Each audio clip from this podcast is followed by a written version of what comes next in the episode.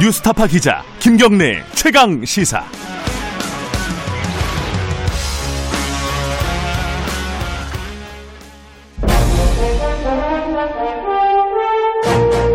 아, 올해는 무조건 코로나 뉴스뿐이었었어요. 아, 1년 내내. 엠번방 사건이 가장 기억에 많이 남아요. 부동산 임대법 뭐, 뭐 뭔지 모르겠어요. 윤석열하고 추미애 갈등이라고 얘기는 하는데 이건희 회장 별세하고 박원순 시장 극단적 선택 기억납니다. 봉준호 감독의 아카데미 사관왕의 뉴스가 좀 기억에 많이 남는데요. 아, 올 한해는 당연히 BTS죠. 빌보드 메인 싱글 1위 했는데 그 덕분에 K-팝도 많이 알려지고.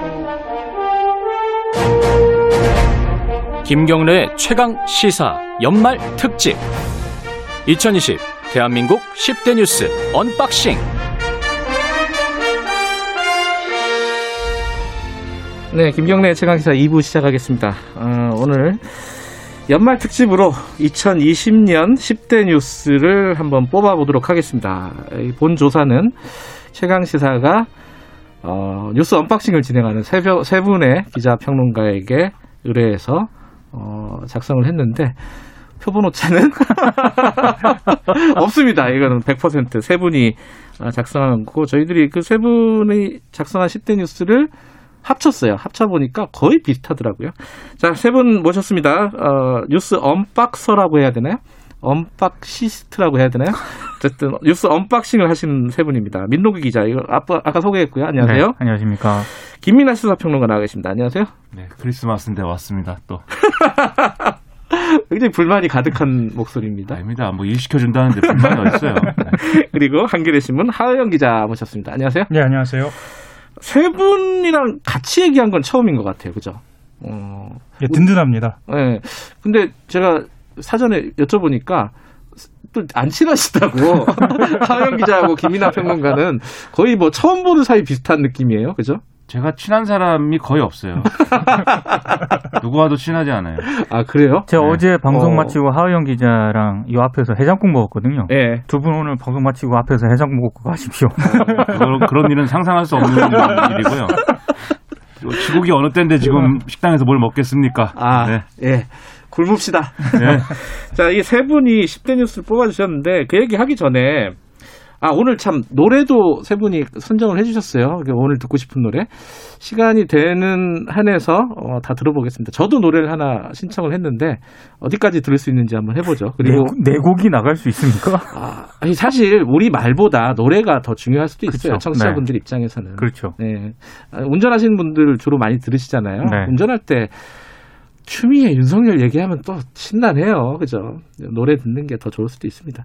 자, 9730, 샵 9730으로 문자 기다립니다. 오늘은 크리스마스 선물 준비되어 있습니다. 지금 제가 쓰고 있는 유튜브로 보시면 보이실 텐데, 김경래 최강시사라고 마크가 써져 있, 어, 붙어 있는 마스크, 빨간, 아, 빨간 거란다.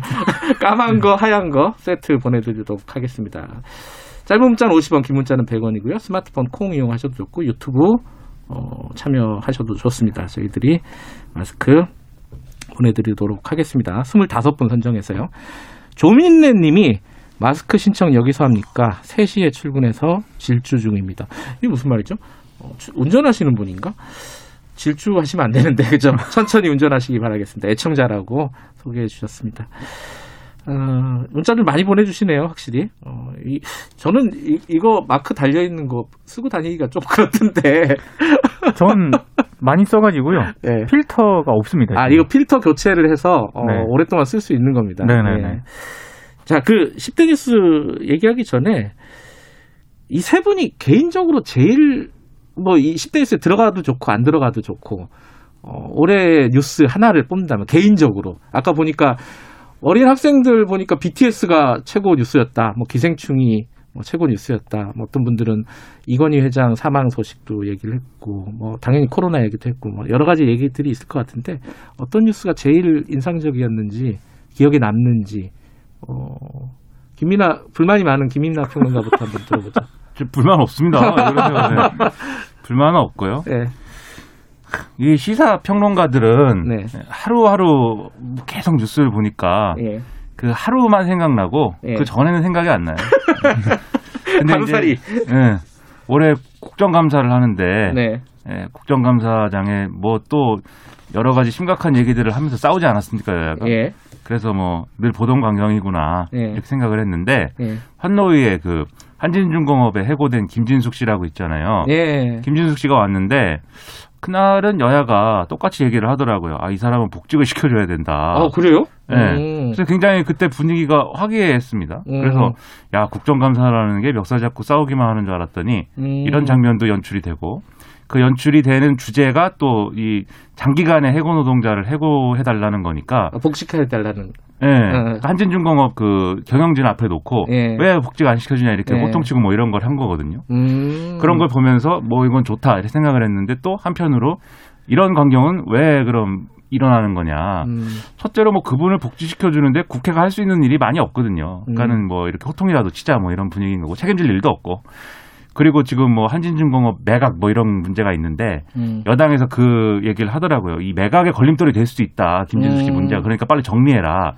이게 맞는 논리인가? 좀, 좀 그렇기도 하고. 왜냐하면 그게 매각이 되고 이러면 또 대량해고 정리해고 뭐 이런 문제 발생할 수도 있는 거니까 뭐 그런 걱정도 되고. 근데 아무튼 뭐 저로서는 인상적인 뉴스였습니다. 그게. 예. 어, 말씀이 좀 길었어요. 그죠? 저는 말을 시키면 길어요, 말이. 이렇게 하면 우리 10대 뉴스가 아니라 한 3대 뉴스밖에 못 합니다. 열대 맞는 뉴스 되는 거예요. 자, 그 하영 기자는 뭐 생각나시는 거 있어요? 예, 저도 뭐 일단 저는 코로나가 생각이 납니다. 당연히. 코로나가 음. 당연히이죠. 근데 음. 그 중에서도 저희 아이가 7살인데요. 올해는 산타클로스가 코로나 때문에 오지 않느냐고 물어보더라고요. 어, 뭐라고 대답하셨어요? 예, 오기 힘들 거라고 얘기를 했거든요. 아, 부모님들한테 굉장히 아, 좋죠. 예, 그래서 유리한 어, 네. 상황이죠. 마스크 쓰고 온다고 하셨어야죠. 방호복을 입고 온다고 했어야 했나요? 레벨 D 방어복을 입고 온다. 아, 그래도 어, 뭐 선물은 준비해놓고 왔습니다. 아. 아. 이가 듣고 있을지는 모르겠네요. 예, 애, 애들은 아, 잘 안 들어요. 우리 애도, 우리 애도 아빠 프로그램은 왜 그렇게 이상한 얘기만 하지? 자기는 관심 없는 얘기들만 나오니까 우리 애가 이제 지금 초등학교 6학년인데 그래서 제가 그랬죠. 너는 안 들어도 듣는 사람 많다. 이렇게 얘기를 했습니다. 자, 민동기 기자는 뭐 생각나시는 거 있어요? 저는 이제 역시 코로나인데요. 역시. 저는 이제 검사, 저도 검사를 받았고, 음. 또제 와이프도 검사를 받았고. 아, 검사 받으셨어요? 나랑 안 받았는데. 저는 둘 다 이제 검사를 받았습니다. 예. 근데 이제 검사 받으면서 그 현장에 있는 분들하고 음. 좀 이게 이게 뉴스로 전하는 거하고 직접 가서 검사를 받으니까 네. 참 다르더라고요. 이게 체감하는 음, 게 음. 굉장히 굉장히 개인적으로 인상적이었습니다. 알겠습니다. 자, 코로나 얘기는 아마 뭐 10대 뉴스 뽑으면은 1위 아니면 2위, 1위쯤 되겠죠. 당연히 그쵸. 코로나가 우리 삶에 미치는 영향이 올해 한 해 제일 컸으니까요. 자, 코로나는 조금 있다가 어, 순위대로 가고 저희 1위부터 할까 10위부터 할까 좀 고민을 좀 해봤습니다. 뭐가 좋을 것 같아요, 김민아 씨? 저요? 네. 저 제가 진행자가 아니잖아요. 진행자가 하는 일을 저한테 아웃소싱 하시는 알겠습니다. 역시 불만이 많으시군요. 어, 제 마음대로 해보겠습니다. 그러면 노래 하나 듣고 시작해 보죠. 어, 아마 청취자분들도 크리스마스인데 이렇게 뉴스만 얘기하는 것도 좀 힘드실 거예요. 듣기가. 어, 이정숙 님이 마스크를 네 명이 쓰고 있어서 사형제 같다라는 악담을 해주셨습니다. 자 노래는 어, 김이나 평론가가 신청한 노래입니다. 위저의 아프리카? 이게 무슨 노래 왜 신청했어요 이거?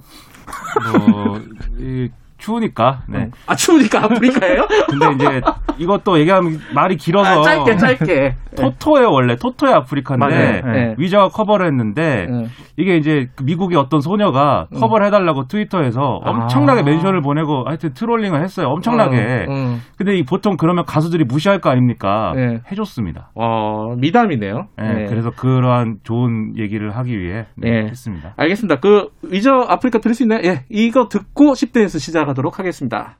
네, 위저의 아프리카 듣고 왔습니다. 자, 10대 뉴스 한번 시작해 보죠. 어, 밑에서부터 올라가겠습니다. 제 맘대로. 자, 10위를 세 분 걸 취합을 해보니까 BTS 기생충. 어, 이게 하나로 안 하고 이게 두 개를 묶어가지고 문학의 한류 뭐 이런 뜻으로 아마 제작진이 잡은 것 같아요. BTS와 기생충. 어, 문학의 뉴스 중에 이제 제일 큰 뉴스일 것 같아요. 이거 뽑으신 분이 누구예요? 다 꼽지 않았나요? 아, 다 예. 뽑았어요? 어. 저는 아닌데요. 아, 아니에요? 저는 문학에는 관심이 없는 거죠. 아, 그럼 김민하 평론가는 조용히 계시고. 아, 그런 거예요? 아. 하영, 하영 기자는 이, 이 뉴스가 왜 중요하다고 보세요? 특히나 그 BTS 같은 경우에는 단순히 그 BTS 빌보드 차트만이 아니라 음. 빅히트가 상장을 하면서 네. 경제계에도 막대한 영향을 줬기 때문에 10대 뉴스에 들어가야 하지 않을까 라는 음. 생각을 했습니다. 오히려 그 주식하는 분들은 BTS 노래 하나도 몰라도 주식에는 관심이 알아서 빅히트는 알고 있는 뭐 그런 상황까지 왔으니까요. 기생충 때는 뭐 모나미 이런 주식들이 많이 올랐었는데 그 뒤에 이제 코로나 때문에 그죠? 예, 영화계 자체가 굉장히 힘들어진 상황이 돼버렸습니다. 어, 빨리빨리 올라가 보죠. 9위는 어, 미국 대선을 뽑았는데 바이든이라고 써놨더라고요. 근데 바이든보다 트럼프가 퇴장한 게 더 뉴스 아니에요, 이거? 어떻게 보십니까? 아니? 아직도 퇴장은 안 했어요. 아직도 퇴장 안 그래서 했나요? 예. 그래서 저는 저기 저 제작진에게 줄 때요. 네. 트럼프 가고 바이든 온다. 아 이렇게 보내줬습니다. 아, 그거는 뭐 사실은 바이든 시대는 아직 오지 않았습니다. 아직 안 왔다. 아직 안 왔습니다. 시작은 했죠. 그죠? 시작은 했죠. 음. 네. 지금 그럼 언제 바뀌는 거예요? 실제로? 그걸 모르겠네. 잘 모르겠습니다. 근데 이제 1월 달에 1월 달에 이제 실질적으로 바뀌게 될 것이고 음. 그때까지 뭐 트럼프는 계속해서 뭐 지금 하는 대로 이것은 잘못된 선거이다를 주장하겠지만 음. 결국은 지금 공화당 내 주요 인사들도 이건 받아들여야 된다라고 분위기가 바뀌고 있기 때문에 네. 지금 뭐 어쩔 수 없는 거죠. 나가야 되는 거죠. 근데 나가기 전에 무슨 짓을 할 것이냐에 대해서 이제 사람들이 불안해하고 있고 뭐 그런 국면인 겁니다. 바이든이 되면은 많은 게 바뀔까요? 어떤 어떻게 생각하세요? 저는 특히 한반도 문제에서는 크게 바뀌는 건 없다고 봐요. 한반도 문제에 한해서는 네, 음. 대외 정책이라든가 미국의 대외 정책이라든가 이런 거는 많이 바뀌겠지만 음. 우리 문제와 국한시켜 봤을 때는 크게 뭐 달라지는 건 없지 않나 싶습니다. 근데 오히려 예를 들면 트럼프 시대에는 트럼프의 즉흥성이 있고 음. 그다음에 이 어쨌든 이해관계잖아요. 네. 이 북한하고의 하는 사고 방식이. 네. 그래서 북한하고 뭘 하든 어쨌든 협상을 해서 합의를 하면 끝나는 문제로 트럼프는 인식을 하는 건데 네. 바이든 행정부는 어쨌든 과거 오바마 정권에서 그리고 그 전 정권에서 북한 문제를 다뤄왔던 전문가들의 입김이 상당히 세지지 않겠습니까? 네. 그럴 경우에는 이제 그런 이제 합의를 통해서 해결하는 뭐 이런 모델이라기보다는 뭔가 북한을 변화시켜야 되는 이런 거에 가까운 모델로 이제 갈 것인데 그럴 경우에 이 북한 문제를 잘 풀 수 있을까 이런 것들은 의문이기도 하고 그리고 바이든 행정부가 대외 정책이라고 하면 첫 번째로는 어쨌든 이란 문제부터 얘기를 하기 시작할 거거든요. 그렇죠. 네. 북한은 이제 후순위로 가야 할 확률이 높고 네. 지금 한참 무슨 뭐 우리가 대북 전단법 통과시킨 거에 대해서 미국 사람들이 불만을 막 얘기하잖아요. 네. 이게 후순위가 될 것 같아요. 북한 문제는. 음. 그러면 우리 입장에서는 뭐 바이든 행정부가 좀 더 이제 뭐 안 좋다 이렇게 생각을 할 여지가 있겠죠. 근데 미국 사람들 입장에서는 속이 좀 시원한 면이 많지 않겠습니까? 트럼프가 너무 무리한 일을 많이 했는데 그게 어쨌든 뭔가 정상화되는 것 같다 이런 기분도 있을 텐데 그러다 보니까 또 바이든을 지지한 그 불만 많은 세력들이 있잖아요. 네. 그 세력들이 이제 또 불만족하고 있- 있어가지고 미국의 혼란은 안 끝날 것 같습니다. 음. 근데 저는 그 바이든이 되고 뭐 한 가지 기대라고 할까 바람은 이 기후 위기에 대해서 미국이 좀 전향적인 네. 정책이나 입장을 좀 가졌으면 좋겠다. 그러 거로 예상은 되는데 그게 어느 정도 강도일지가 좀 걱정이긴 하죠. 음. 그러니까 그런 의미에서 그 대안적 진실 있잖아요. 음. 거짓인데 그것이 진실이라고 이야기하는 음. 그런 것이 좀 정상화되는 의미는 분명히 있는 것 같습니다. 그러니까 기후 위기가 있는데 없다라는 그런 논리를 계속 주장하면서 그것이 사실인 것처럼 이야기하는 예, 그런 측면에서 좀 기후 위기는 좀 새롭게 좀 기후, 되겠죠. 예. 기후 위기를 정말 기후 위기를 극복하려고 미국이 해야 되는데 예. 이 기후 위기를 극복하기 위해서가 아니라 남을 혼내주기 위해서 기후 위기라는 음. 의제를 활용하기 시작하면 뭐 우리도 사실 손해를 볼 수도 있어요. 그러니까 예. 사실 기후 위기는 중요하다라는 거 오히려 더 강하게 얘기를 해가지고 예. 기후 위기를 정말 극복할 수 있게 하는데 우리가 또 역할을 하면 좋은 거니까 김경래 최강 시사가 앞장서야죠. 이 바이든도 듣고 있을 겁니다 이거. 기후 위기 기후 위기 문제를 가지고 중국하고 또 네. 엄청난 갈등을 빚을 가능성도 있거든요. 그렇죠. 참 그것도 음. 고민입니다. 근데 뭐 진짜 지금 오늘 뉴스들을 쭉 보면은 뭐 여러 가지 있잖아요. 뭐 추미애 윤석열 얘기 당연히 나중에 나올 거고 그런데 이런 것들이 다 기후 위기 앞에서는 그쵸. 부질없는 얘기입니다. 네. 사실은 그죠. 아, 빠른 속도를 위해서 어차피 우리가 얘기해야 될, 주로 얘기해야 될 것들은 뒤에 몰려 있으니까 순위를 좀 발표를 하, 하고 어, 진행을 하는 게 낫겠네요. 자, 9위까지 갔죠. 10위가 이제 BTS 기생충, 9위가 바이든 등장하고 트럼프 퇴장하고 8위가 의사 파업으로 정리가 됐네요. 9, 어, 7위가 엠번방 사건, 성착취 범죄. 6위가 이건희 회장 사망, 이재용 재판. 두 개를 묶, 는 거는 약간 무리가 있지만은 아마 개수를 줄이기 위해서 두 개를 묶은 것 같습니다. 삼성 얘기죠, 삼성 얘기. 그리고 5위가 남북 관계. 어, 아, 요거는 좀 남북 관계에서는 뭐가 있, 무슨 사건이 있었죠? 요거 요거 민동기 기자 한번 좀 얘기 좀 해주시죠. 그러니까 어, 개성공단의 남북 공동 연락 사무소를 북한이 지난 6월달에 폭발을 시켰어요. 아 그게 올해 일이었어요? 올해 일이었습니다. 아, 몇년 된거 느낌이 오래된 느낌인데 올해 아니, 올해 벌어진 일. 올해 벌어진 일이었고요. 어. 어, 이게 이제 어떤 남북 관계의 파탄의 어떤 그런 상징처럼 음. 그때 사건 대형 사건이 좀 벌어졌었고요. 네. 그리고 9월에도 큰 사건이 하나 뭐, 있었죠. 뭐, 아. 북한군이 연평도 인근 예, 해상에서 예, 예. 실종된 우리 해수부 소속 공무원을 또 사살하는 그런 사건이 아. 발생을 했고 이것 때문에 아, 굉장히 또 파문이 좀 커졌었고요. 그래서 뭐 일단 북한에서 당시 이제 김정은 위원장이 불미스러운 일이 발생을 했고 커다란 실망감을 준 것에 대해서 대단히 미안하게 생각한다라고 사과하는 입장을 보이긴 했는데 네. 남북 관계 개선이라든가 이런 문제는 당분간은 굉장히 어렵지 않을까 이런 전망이 좀 나오기도 했습니다. 자, 어, 6516님이 저는 10대 뉴스에 어, NC가 창단 후 9년 만에 우승했다. 이게 들어가야 돼. NC 팬이신 모양이에요. 사실 저도 하나 넣은 게 있었는데 탈락했습니다. 뭐, 뭐예요? 손흥민. 아, 손흥민. 그거는 BTS 기생충 손흥민 이렇게 묶으면 될 것 같은데요. 제가 그래서 세 개를 묶었거든요. 네. 근데 굳이 제작진에서 손흥민을 빼더라고요. 아, 아, 약간 결이 다르다라고 판단한. 모양이네요. 예. 그리고 7367님은 2021년에는 코로나 종식이 큰 뉴스였으면 합니다. 아. 이분 센스 있으시네. 그러네요. 7367님에게 꼭 마스크를 드리도록 하세요. 이게, 아, 이, 대단히 희망적인 말씀을 해주셨습니다. 진짜 그랬으면 좋겠는데, 자, 그 코로나 얘기 조금 이따 하도록 하고요. 자, 5위까지 갔습니다. 자, 4개가 남았는데, 4개가 좀 할 얘기가 좀 많이 있을 것 같아요. 아, 그, 그 정도는 다 이제 없는 거예요? 아니, 아니, 그게 아니라. 자, 4위가 뭘 것 같아요? 네? 김민하 평론가. 모르죠, 저는. 네. 아, 촉이, 촉이 올거 아니에요? 4위요? 남은 게뭘 것 같아요? 4위 뭘까요? 김경래 최강시사 대박 났다, 이건가? 그건 내년 2021년 뉴스일 것 같고, 어, 4위가 부동산입니다, 부동산. 음. 부동산이, 이 하영 기자가 좀 말씀해 주세요. 이게 부동산이, 부동산 자체는 뉴스가 아니잖아요. 어떤 그렇죠. 뉴스를 가지고 이렇게 뽑은 거가 될까요? 저 같은 경우에는 부동산 일단은 그 아파트 값이 상승한 거 음. 네, 이것이 이 뭐 가장 주목을 할 지점이었던 것 같고요. 음. 덩달아서 전세금이 음. 대폭 상승을 한 것. 또 이게 이제 표면적으로 드러난 것인데 다른 이면에는 정부의 정책이 지금 24번인가요? 25번째 나왔나요? 이 나오는 정책마다 족족 어, 시장에서 이 반응을 하면서, 그러니까 음. 반대로 반응을 하면서 그것을 무력화하는 쪽으로 반응을 하지 않았느냐.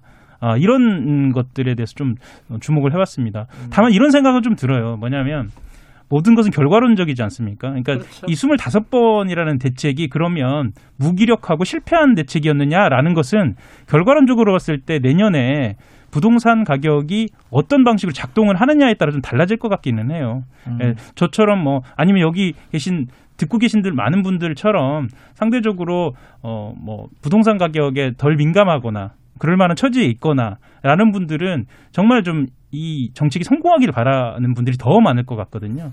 그건 뭐 지금의 여론이 정책 실패만 주장하는 것하고는 좀 다른 분위기는 분명히 있는 것 같습니다. 그러니까 이게 올해의 부동산의 중요한 문제는 그겁니다. 원래 이 정부가 가지고 있는 부동산 정책의 로드맵이라는 건 모든 사람이 모두가 집을 뭐 하나씩 살 수는 없는 게 현실이니까 민간 임대 시장을 잘 조성을 해서 그 민간 임대 시장의 전월세 문제나 이런 거에 개입을 하는 일종의 연착륙을 기획을 했던 거거든요.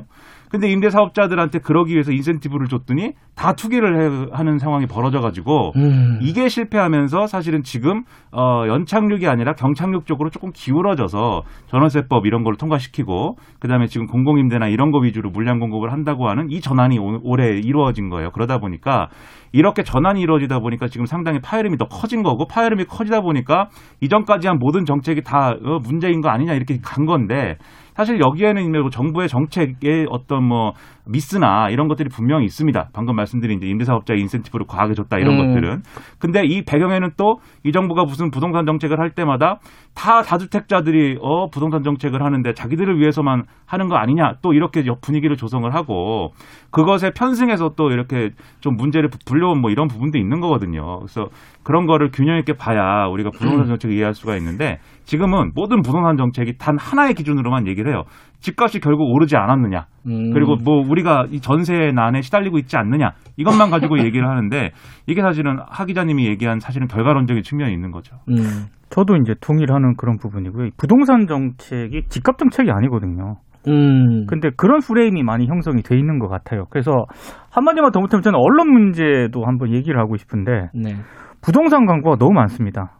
아 언론 기사예요? 신문 지면에 아 지면에 여전히 부동산 광고 비중이 압도적으로 많은 비중을 차지하고 뭐 있고요. 분양한다 뭐 그죠 예. 이런 것들. 그러니까 그게 과연 기사에 어떤 영향을 미칠 것인가 이건 한번 생각해 봐야 할 그런 대목인 것 같고요. 광고 말고 기사도 광고인지 기사인지 모르는 그런 분양 기사도 그러니까 광고성. 기사가 네. 굉장히 많고, 그러니까 저는 이게 부동산의 자산 가치를 다루는 그런 보도하고 네. 흔히 말해서 그 공공임대 정책 다루는 보도 있지 않습니까? 주거 예. 주거 정책을 다루는 보도는 이게 분리시켜야 되는데 음. 그걸 언론들이 그냥 뭉뚱그려 가지고 음흠. 집값 이런 식으로 상승으로 보도를 해버리니까 저는 네. 문제가 더 꼬이는 것 같아요. 모든 정책을 한 사람의 어떤 이해관계, 손해를 얼마나 받냐, 이득을 얼마나 받냐 이 기준으로만 다 설명을 하려고 들어요. 음흠. 그러니까 당연히 손해 본 사람들이 있을 수밖에 없고 어떤 문제는 그게 종부세든 음. 뭐든 간에 네. 그 사람들의 사연을 보도를 하면 당연히 부동산 정책을 실패한 것처럼 보이죠. 네. 저는 그거는 문제라고 생각합니다. 그렇다고 뭐 부동산 정책이 성공적이었다 이렇게 말하기는 어려운데 예. 아무튼 문제는 있습니다. 분명히. 어, 이, 이세 분이 이렇게 훌륭하신 분들인지 저 처음 알았네요. 그럼 왜 섭외했습니까? 훌륭하지 않은데 왜 섭외했습니까? 자, 2021년에는 초등학생들이 졸업식을 하는 한 해가 됐으면 좋겠다. 졸업식 이제 내년 2월에 많이 할 거아 아닙니까? 그러네요. 우리 애도 졸업식 못 할 것 같은데. 아니 상당 학교가 못 할 것 같은데요. 그 전에 좀 진정이 많이 되면은 그죠? 그러면은 가능도 할 것 같은데 어쨌든 졸업식 할 수 있는 상황이 됐으면 좋겠다 이런 말씀을 5574님이 보내주셨고요. 어, 서주연님은 최강 시사가 내년에 더 대박, 나세요. 이거는 마, 스크를 노리는 멘트가 아닐까. 서주, 서주연님 이런 멘트도 어, 문자도 보내주셨습니다. 어, 9366님이 생방이고 녹음 방송이고 연휴에 쉴 고민하는 분들 부럽다. 아, 최저임금 하루 3시간 일하다가 끝나고 쉴 일이 걱정입니다. 오늘도 일하시는 모양이네요. 9366님이 힘내시고요. 그 저희들이 힘내시라고 문자 아 노래를 하나 드리도록 하, 보내드리도록 하겠습니다. 어, 이번엔 민동기 기자가 신청한 노래네요. 어, 직접 소개해 주시죠. 콜드플레이의 Fix You라는 노래인데요. 음, 뭘 fix한다는 거예요? 그게 그런 fix가 아니고요. 네. 치유한다는 그런 아, 의미입니다. 그렇습니까? 예. 치유가 필요한 시기인 것 같아가지고. 아, 깊은 예. 뜻이 있었군요. 자, 민동기 기자가 신청한 콜드플레이의 Fix You 듣고 8시 30분에 돌아오도록 하겠습니다. 일부 지역국에서는 해, 해당 지역 방송 보내드리니까 참고하시기 바라겠습니다.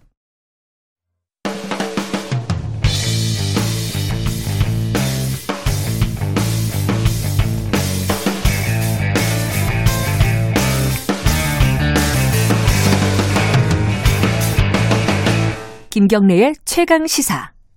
네, 김경래의 최강 시사 듣고 계시고요. 저희들이 오늘은 어, 성탄 특집, 연말 특집으로 어, 2020년 대한민국 10대 뉴스 unboxing을 진행하고 있습니다. 어, 지금까지 어, 10위에서 4위까지 올라왔고요.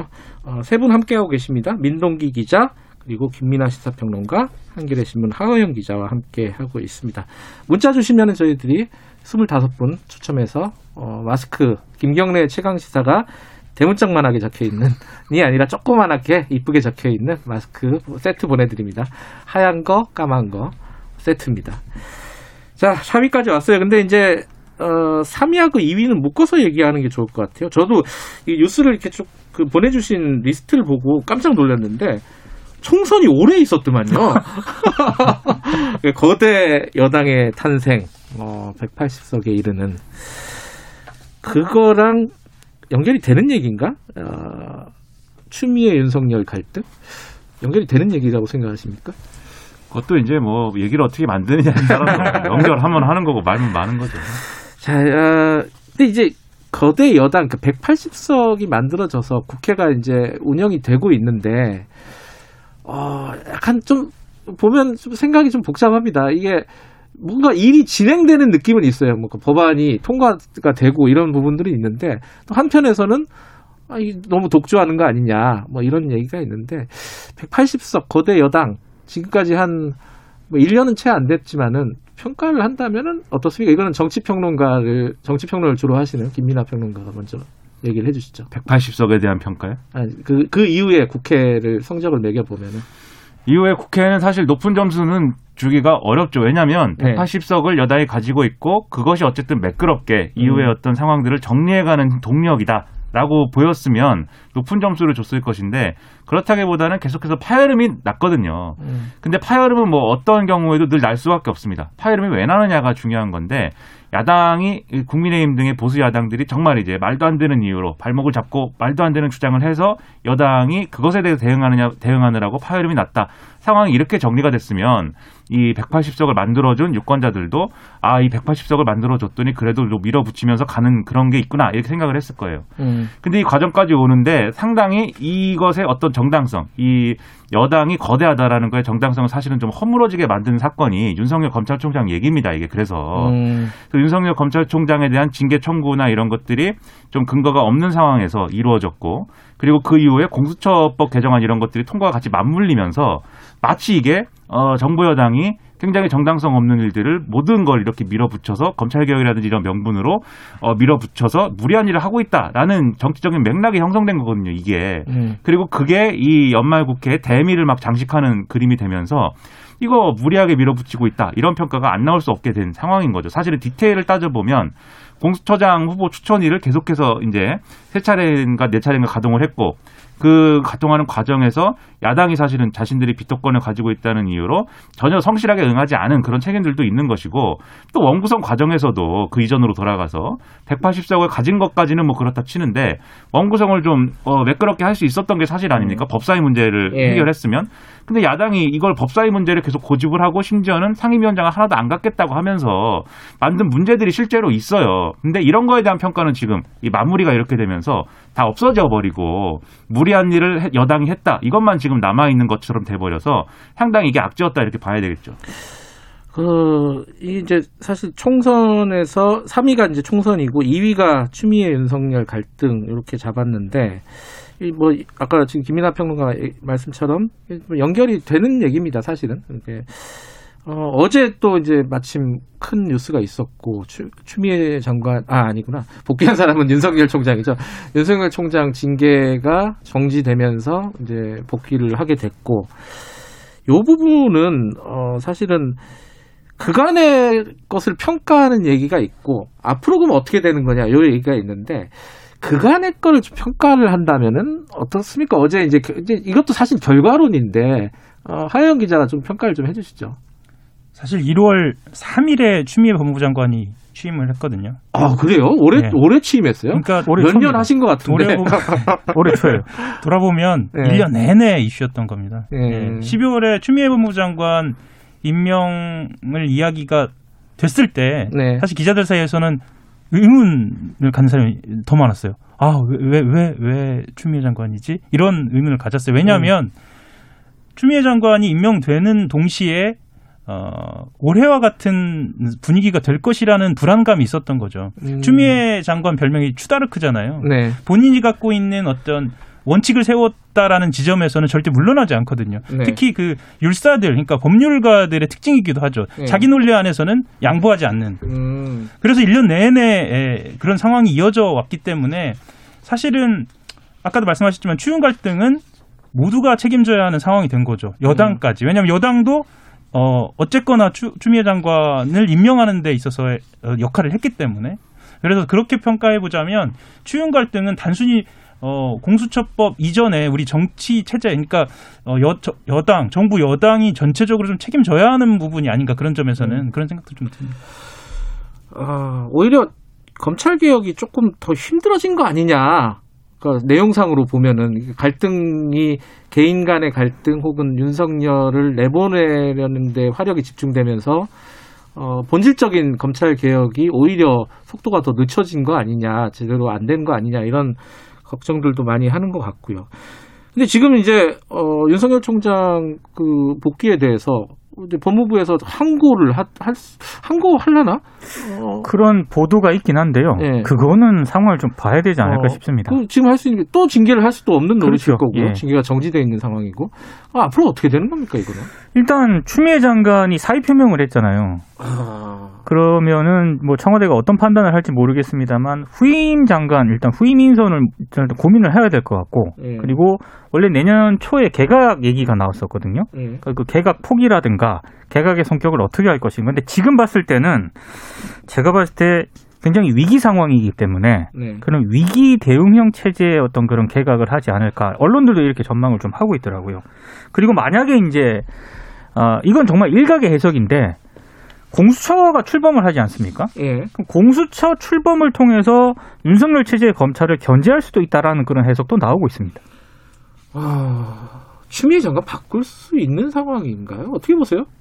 뭐? 사의를 표명했으니까 바꾸는 건 기정사실이죠. 문제는 네. 사의를 표명했는데 이게 노영민 비서실장도 그렇고 사의를 표명을 했는데 이 사람이 그만둔 건지 아닌지 그만두는 건지 아닌지 이게 애매한 상황이 이어지고 있어요. 그러니까 추미애 장관이 사의를 표명한 그 당일만 해도 아 이제 뭔가 이 상황은 정리되는구나 싶었고 그게 음. 이제 사의 표명이 갖는 정치적 메시지의 파괴력인데 이게 내년 초에나 그러면 개각이 이루어질 것이다라고 예상을 하면 이 상황은 계속 이어질 거 아닙니까? 그렇죠. 뭐 며칠 안 남았긴 했습니다만 그런 거를 같이 생각을 해보면 아 이게 어 갈등이 그러면 1월 개각 시점은 1월 초인 거냐 1월 중순인 거냐 이것도 사실은 지금 장담을 못 해요. 네. 그런 상황까지 고려해 보면 뭔가 그 중간에 뭔가 또 하나의 메시지가 있어야 되는데 그 메시지가 뭐냐 예를 들면 문재인 대통령이 직접 뭐 이건 하나의 가정입니다. 직접 검찰총장을 못 믿겠다라고 하든지 아니면 이 징계는 무리한 것이었기 때문에 여기에 관련된 사람들은 다 책임지시오라고 하든지 그리고 검찰총장 임기는 보장하겠소 뭐 이렇게 하고 넘어가든지 네. 뭔가 중간에 끊는 게 있어야 되는데 이게 지금 조건이 가능한 거냐 상당히 우려가 많이 된다는 거죠. 그 실제로 이번- 여론조사도 부정평가 이런 것들이 지금은 너무 높기 때문에 뭔가를 하나 끊고 가지 않으면 안 된다고 생각이 드는데 난감합니다. 참.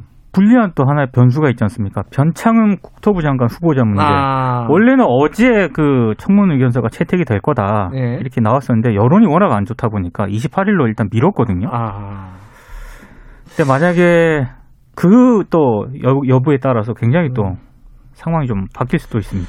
알겠습니다. 역시 추석 아, 추석이란다.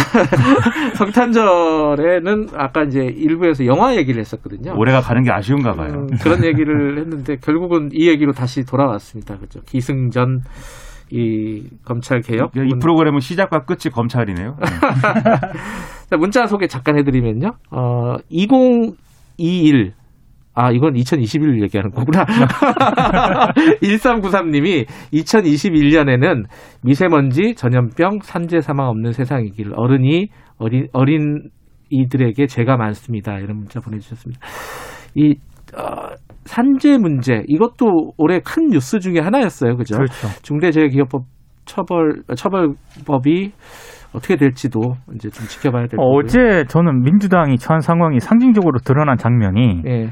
그 김영균 고 김영균 씨 어머니를 이제 김태년 원내대표가 만나러 갔죠. 갔는데 그런 얘기를 했거든요. 아니 다른 법안들은 그렇게 단독으로 잘 처리하면서 왜 중대재해처벌법은 야당에 하고 그렇게 협상을 하려고 하느냐. 음, 단독으로 처리를 하시라 이런 취지의 또 발언을 하셨는데 네. 참그 민주당이 처한 상황이 딱 저는 상징적으로 드러난 것 같더라고요. 음.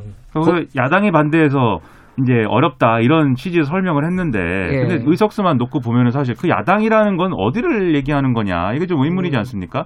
실제 이 중대재해기업처벌법에 대한 여러 가지 이견을 얘기하고 있는 건 사실 여당 내 의원들의 의견이 그렇죠. 지금은 음. 많이 작용하고 있는 건데 이분들을 야당이라고 할건 아니잖아요. 음. 그런 점에서 사실 메시지가 좀 어, 성실한 메시지는 아닌 것 같다 이런 느낌이죠 음. 이게. 정의당 같은 경우 또 강력하게 또 그 중대재해처벌법 요구를 하고 있고 예, 네. 알겠습니다. 아, 이 얘기는 더 하면은 뭐 방송 끝날 것 같아갖고 여기서 저 아까 한 번씩 끊어야 된다 그랬잖아요. 저도 네. 끊고 가도록 하겠습니다.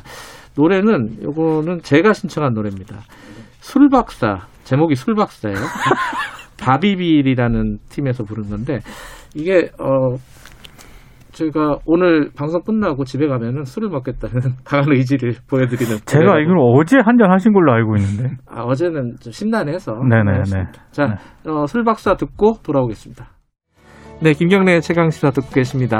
아, 성탄 특집, 연말 특집으로 어, 2020년 10대 뉴스 어, 말씀드리고 있습니다. 어, 세분 평론가 기자분과 함께하고 있고요.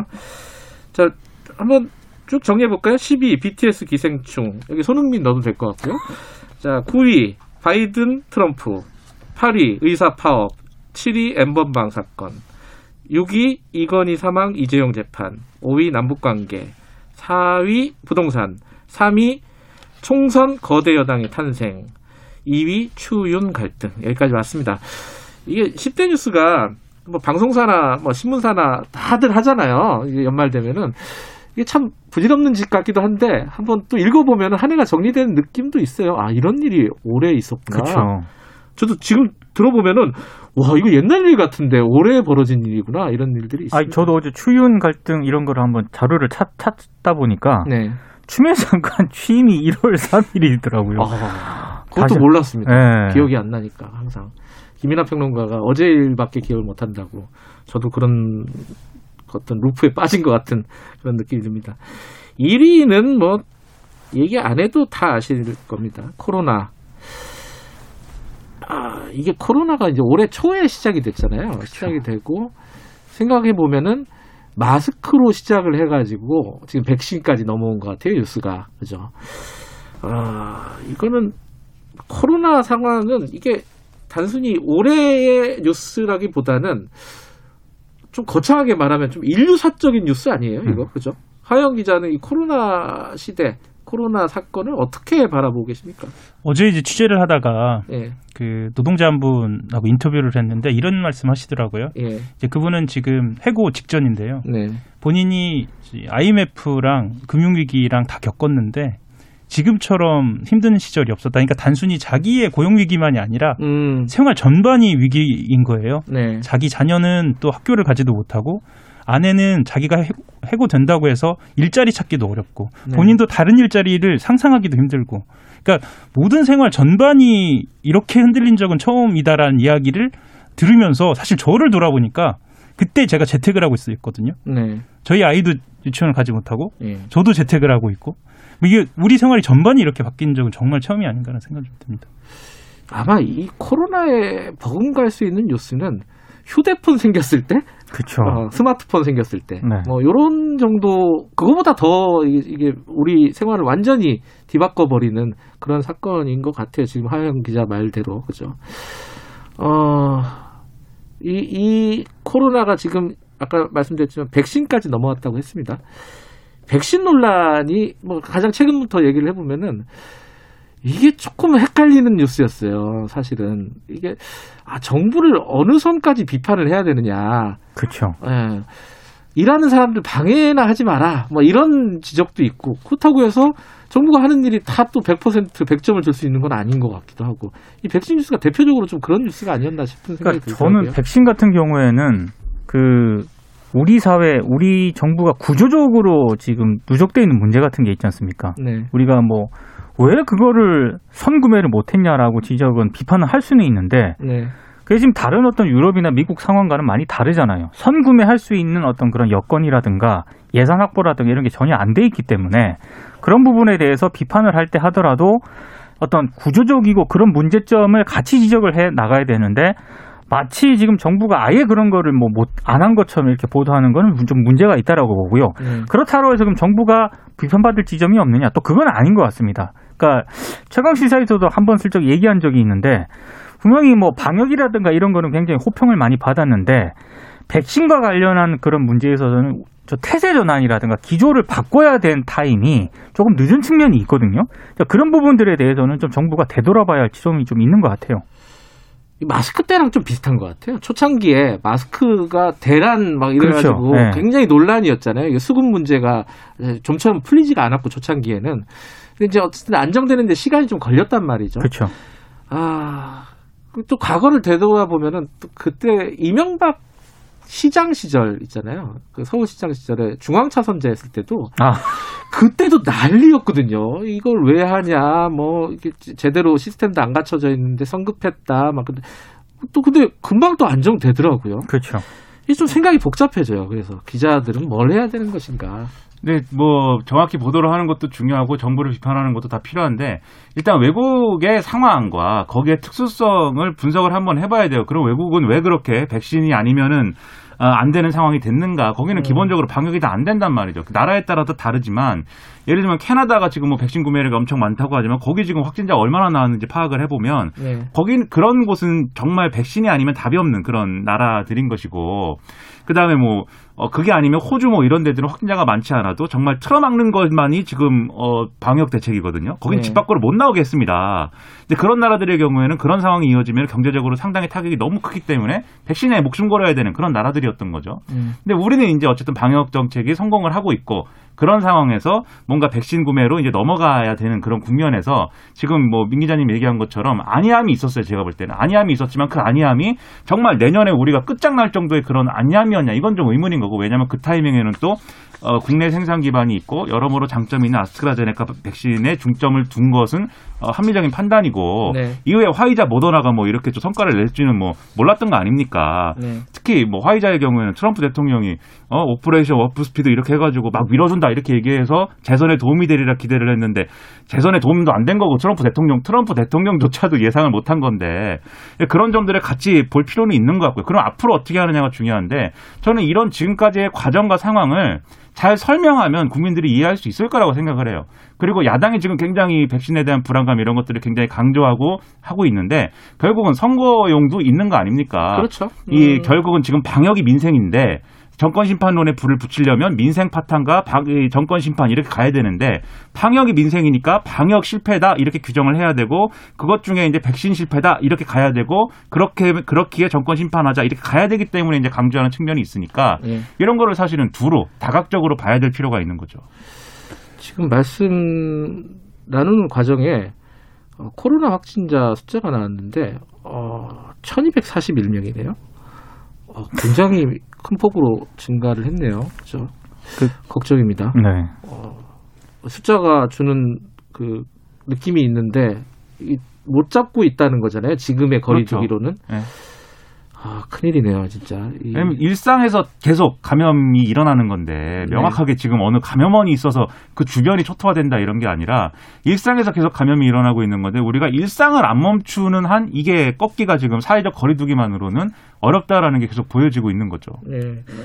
지금 3단계 얘기는 안 하는 거죠, 정부는? 그러니까 3단계 대신에 5인 집합 금지로 어, 메시지를 전환한 것으로 보여요. 보이고 음, 음. 사실은 이 5인 집합과 관련돼서도 이러저러한 꼼수다 이런 이야기가 많이 나오는데 네. 어, 그렇게 판단하지 말고 이 메시지가 전하는 바가 무엇이냐를 어, 분명하게 전달하는 입장이나 받아들이는 입장이나 이걸 어, 정리를 했으면 좋겠어요. 저도 지난 그 어, 방송에서도 막 잠깐 말씀을 드렸는데 문제는 메시지의 일관성이다라는 생각은 들거든요. 그러니까 음. 백신도 그렇고 방역도 그렇고 뭐 2단계냐 2.5단계나 2.5단계 알파냐 이렇게 가지 말고 명확하게 메시지를 던지는 것이 더 중요하다라는 생각도 들고요. 네. 백신도 마찬가지입니다. 컨트롤 타워가 누구냐라고 정리하지 말고 그것에 대한 책임 소재를 먼저 본인들 스스로 이야, 이야 기하고 정리하는 것이 중요하다. 그리고 한 가지만 더 말씀드리면 사실은 K방역 하면 성공했다고 지금까지는 평가할 수는 있겠죠. 근데 다만 좀 약간 내년을 전망을 해보면 내년도 마스크를 쓰고 살아야 하는 음, 상황을 우리들이 생각을 해야 하잖아요. 당연히 1년 동안 그 민심도 써야죠. 좀 읽었으면 음. 좋겠다는 생각을 합니다. 그러니까 음. 어 물론 백신이 좀 늦어질 수는 있어요. 늦어질 수는 있는데 그것에 대해서 이해를 구하고 대신에 우리가 마스크를 쓰고 살아야 하는 삶에 대해서 적극적으로 더 메시지를 전달을 해야 하는 때가 아닌가라는 생각이 듭니다. 마스크는 2022년에도 써야 될 거예요. 아마. 아마도 그렇죠. 그렇죠. 예. 네. 이게 이제 사실 어떻게 예측이 불가능하기 때문에 어떤 변이가 네. 생길지도 그렇고 백신의 효능이 어떻게 될지도 아무도 모르는 거잖아요. 그렇죠. 지금 맞아보고 추적 관찰을 해봐야지 결론이 나오는 부분이고. 그리고 실질적으로 지금 백신 접종을 들어간다고 할 때 그것의 실질적인 목표는 결국 내년 가을 겨울 유행을 막는 것이 되는 것이니까 예. 그런데 그때 접종이 완료된다고 하더라도 말씀하신 대로 겨울 지나고 나서 그러면 코로나가 완전히 없어질 거냐 내년에 아니죠. 아닐 거니까 그렇죠. 마스크는 2022년 적어도 2022년 초까지는 여전히 쓰는 상황인 거는 거의 분명합니다. 비관적인 얘기로는 백신을 매해 맞아야 되는 수도 있는 거고 그렇죠. 독감처럼 계속 주기적으로 발생할 가능성도 있고 코로나 19 말고 다른 바이러스가 또 나올 가능성도 벌써 나왔죠 변종이. 예. 예. 그러니까 그런 부분들이 어, 좀 비관적이긴 한데 또 이겨내겠죠. 음. 낙관이 있어야죠. 예, 인류는 항상 예, 어려움을 이겨내 왔습니다. 낙, 관적인 얘기를 하는 게 지혜로. 힘이 좀 없네요. 네. 인류는 지혜로우니까 네, 이겨냅니다. 문자 소개를 잠깐 해드리죠. 어, 육아나 일용님이 마누라보다 마스크를 챙기다가 1년 지나갔다 이런 말씀을 해주셨습니다. 그분이 듣고 있을까요? 그 와이프 배우자분이 들으시면 안 되는데. 들으시면 안 됩니다. 근데 이 어, 중요한 거는 어, 경래님의 웃음 미소가 굿이다 이런 말씀을 추가해 주셨습니다. 때문에 네, 미소는 안 보일 것 같은데. 눈으로 웃죠 눈으로. 4474님이 최강래님은 누구죠? 아,